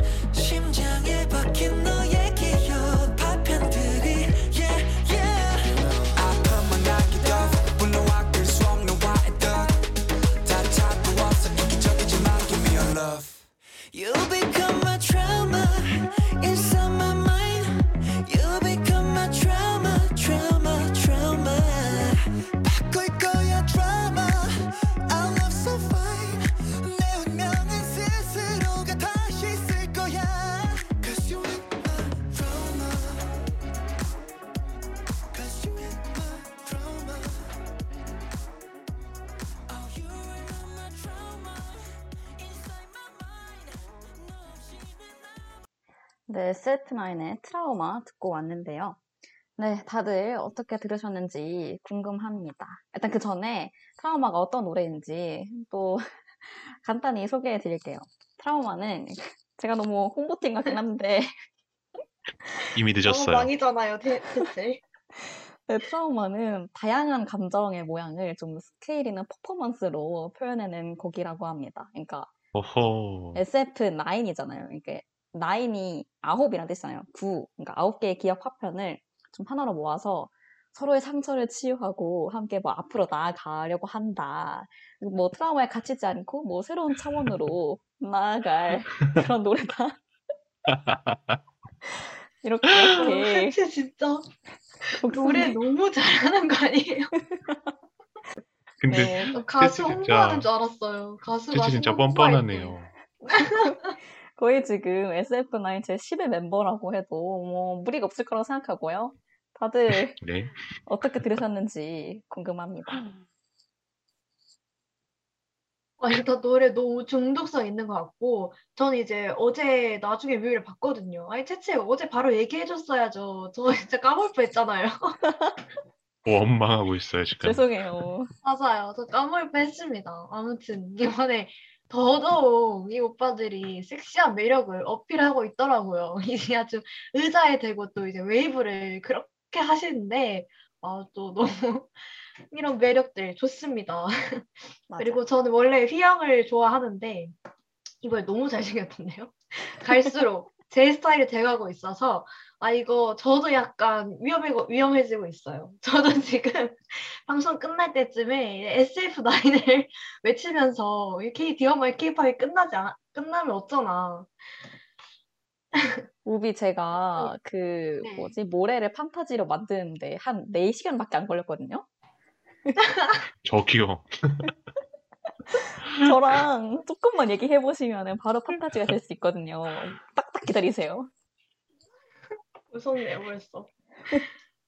진짜 그러면은- 폭격기예요. 네, 그러면은 좀 이번에 새롭게 판타지가 되신 우리 신입 판타지는 어떻게 노래 들으셨는지 궁금합니다.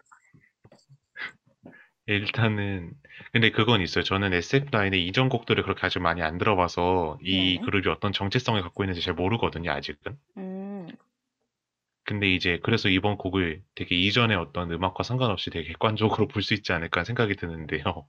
네. 근데 저는 사실 저는 사실 근데 조금 아쉽긴 했어요. 왜죠? 그 컨셉이나 하려는 시도 자체는 굉장히 좋았는데 네. 이제 이게 음악 자체는 제가 잘 모르지만 뮤직비디오를 봤을 때 뭔가 좀 그런 구색들이 잘 안 갖춰지지 않았나라는 생각이 좀 들어서 아쉬웠거든요. 그러니까 음, 옷도 그렇고 그리고 그냥 저는 개인적으로 이런 컨셉에 있어서 그 태양 씨가 네네. 해내는 바가 있다고 생각을 하거든요, 항상. 뭘 해내죠? 그가 해낼 수 있다고요. 그가 무언가를 항상 해내거든요. 근데 맞아요. 근데 이번에 그거 치고는 약간 아쉬워. 그게 영상에 잘 안 담겨서 좀 아쉬웠고요. 다만 이제 마지막에 의자 갖고 춤을 추잖아요. 네네. 그 면면이 좀 좋아. 제가 해내는 바라는 단어 선택이 조금 이상했나요? 댓글에서도. 그는 해내는 바가 있거든요. 근데, 근데 그게 잘 안 담겨서 좀 아쉬웠고요. 저는 근데 좀 꽂힌 사람이 한 분 있어요. 어, 누가 고쳤죠? 어 누굴죠? 저는 이번에 의외로 찬희 씨가 오, 저는 찬희 씨를 그렇게 사실 좋아하지 않았거든요. 뭐, 네네네. 근데 이번 앨범에서 되게 깔끔하게 되게 잘 담기고 멋있게 담겨서 전 되게 멋있게 생각을 했습니다. 음, 맞아요. 또 찬이 찬이가 좀 춤을 잘 추고 또 이번에 휘영이랑 같이 그 맞아요. 듀엣을 듀엣이라 하기 좀 그런데 뭐라 뭐라 하나요? 둘이서 어쨌든 페어요? 둘이서 같이 아, 네 페어 안무가 있거든요. 그것도 아주 좀 볼만한 요소고요. 그리고 또 트라우마 곡은 사실 어 물론 저는 팬이긴 하고 뭐 우리 OPP A들이 하는 모든 행보를 다 응원하지만 뭐 솔직히 말씀드리면은 이 트라우마가 굉장히 대중적인 곡은 아니지만요. 그래도 그 모래가 말씀해 주셨던 것처럼 우리 태양 씨가 해내는 바가 있기 때문에 네. 또 퍼포먼스를 굉장히 잘 해내는 사람이거든요. 아, 그가 한다. 와, 약간 이번 노래도 그가. 해냈, 해냈나요? 네, 그, 네, 그는 해냈습니다. 그냥 인간 트라우마였어요. 어, 말이 이상한데. 근데, 근데 그 되게 그 정체성에 되게 잘 맞게 이렇게 잘 꾸며지긴 했어요. 맞아요. 그는 또 항상 인간 국가의 아닌가요? 인간 맞아요. 국가의 인간 무브. 그 SF9이 사실 그, 어, 뭐랄까. 지금까지 보이그룹들이 하는 행보 중에서는 약간 노선이 다르거든요. 이렇게까지 좀 섹시미를 강조하거나 좀 젠더리스한 컨셉을 하는 어, 그룹이 많이 없는데, 근데 사실 SF9도 이런 컨셉을 시작한 지 얼마 되지 않았어요. 그래서 앞으로 뭔가 더 기대되기도 하고, 또 혹시 제가 앨범 얘기를 하나 해보고 싶은데, 사실 이제 또, 어, SF9이 슬프게도 군대기를 맞이하거든요. 이제 93년생 No. 그룹이기 때문에 좀 있으면 군대를 가십니다. 저희 OPP A들께서. 그래서 또 트라우마 곡 말고도 뭐지 수록곡에 그 군대 가는 멤버 두 명이서 듀엣으로 노래를 부른 게 있어요. 그래서 그 노래도 굉장히 듣기가 좀 좋습니다. 물론 들으면 슬프긴 한데, 그러니까 어떤 감성이냐면은 2000년대 그 시절 발라드 느낌이 많이 나거든요. 어, 정말 오, 저 주책이에요. 너무 좋아요. 지금 팬은 지금 아무것도 모르는 탑팬은 어 좋아요 이러고 판타지는 주책이에요 이러는 게 재밌네요. 네 이렇게 아, 저 그리고 저희가 SF9 노래 중에서 제가 네. 그걸 진짜 좋아해요. Fall in 맞아? Love라고 아세, 알아요? 어머 그 노래 굉장히 제가 너무 좋아하거든요. 진짜 계속 듣는데 네. 이번 이 트라우마라는 노래가 약간 이런 결이 비슷하게 나서 음, 어, 제 스타일이었어요. 그러면은 우비한테는 그 수록곡 중에 메모리를 하나 추천합니다. 제가 꼭 들어볼게요. 제가 이 노래가 너무 많이 들어서 진짜 다른 노래를 채취하는데 빨리 추천을 받아야겠다 생각하고 있었는데 음, 메모리 네 제가 다 기억하고 오늘 바로 들어보도록 하겠습니다. 알겠습니다. 그러면은 저희 이렇게 오늘 2시간 동안 또 알차게 케이팝 얘기해 봤는데요. 이제 또 맞춰야 할 시간입니다. 오늘 어떠셨는지 짧게 짧게 모레부터 부탁드립니다. 일단 오늘 처음으로 SF9에 대한 저의 감상과 그간의 역사를 처음 풀어놔 봤는데요. 네. 인정하고 싶지 않지만 멋있으니까요. 다들 많이 들어주시고요. 어, 저 영업한 거 아니에요. 그냥 소비자로서? 소비자로서 그냥 내돈내산 추천한 거고요. 네. 그리고 저희 프로듀싱 이 얘기를 언젠가 해보고 싶었는데 이번 기회를 하게 돼서 되게 재밌었어요. 음, 맞습니다. 저도 우비는 이번에? 아이돌 랩이랑 이 자체 제작도 관리 얘기해서 너무 재밌었고 아 그리고 저희가 제가 다음 주 예고를 하고 싶은데 다음 주가 저희가 또 되게 아껴놨던 음, 아이템을 이야기하는 날이잖아요. 맞습니다. 저희 저희가 네. 아이돌 유사 연애랑 어, 네. 그 좀 연애설에 대해서 얘기를 해보려고 하는데 또 너무 재밌을 것 같아서 다음 방송도 기대해달라고 청취자분들에게 얘기를 하고 싶네요. 네, 맞아요. 저희가 또 다음 주가 막방인 거죠, 그러면은? 네, 막방을 맞이해서 정말 아껴놨던 주제를 많이 풀 예정이니까요. 다음 주에도 많이 기대해 주시고, 그러면 저희 이렇게, 네, 마무리해 보도록 하겠습니다. 마무리, 막곡으로, 그럼 SF9의 메모리 한번 틀어보도록 할게요. 그럼 저희 다음 주에도 또 만나도록 하겠습니다. 안녕! 안녕.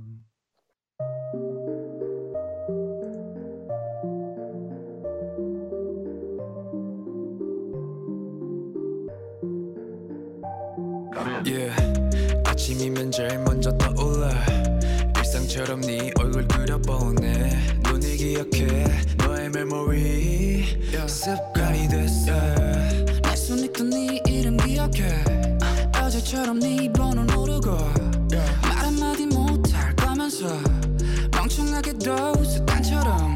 정말 잔인하다 생각해. 이 정도일 줄 몰랐잖아. 상상보다 더 가슴 메리고 지옥 같은 날이야. 시간이 약이라고. 조금만 더 참자고. 마음껏 잡고 잡아도 커지는 이 그리움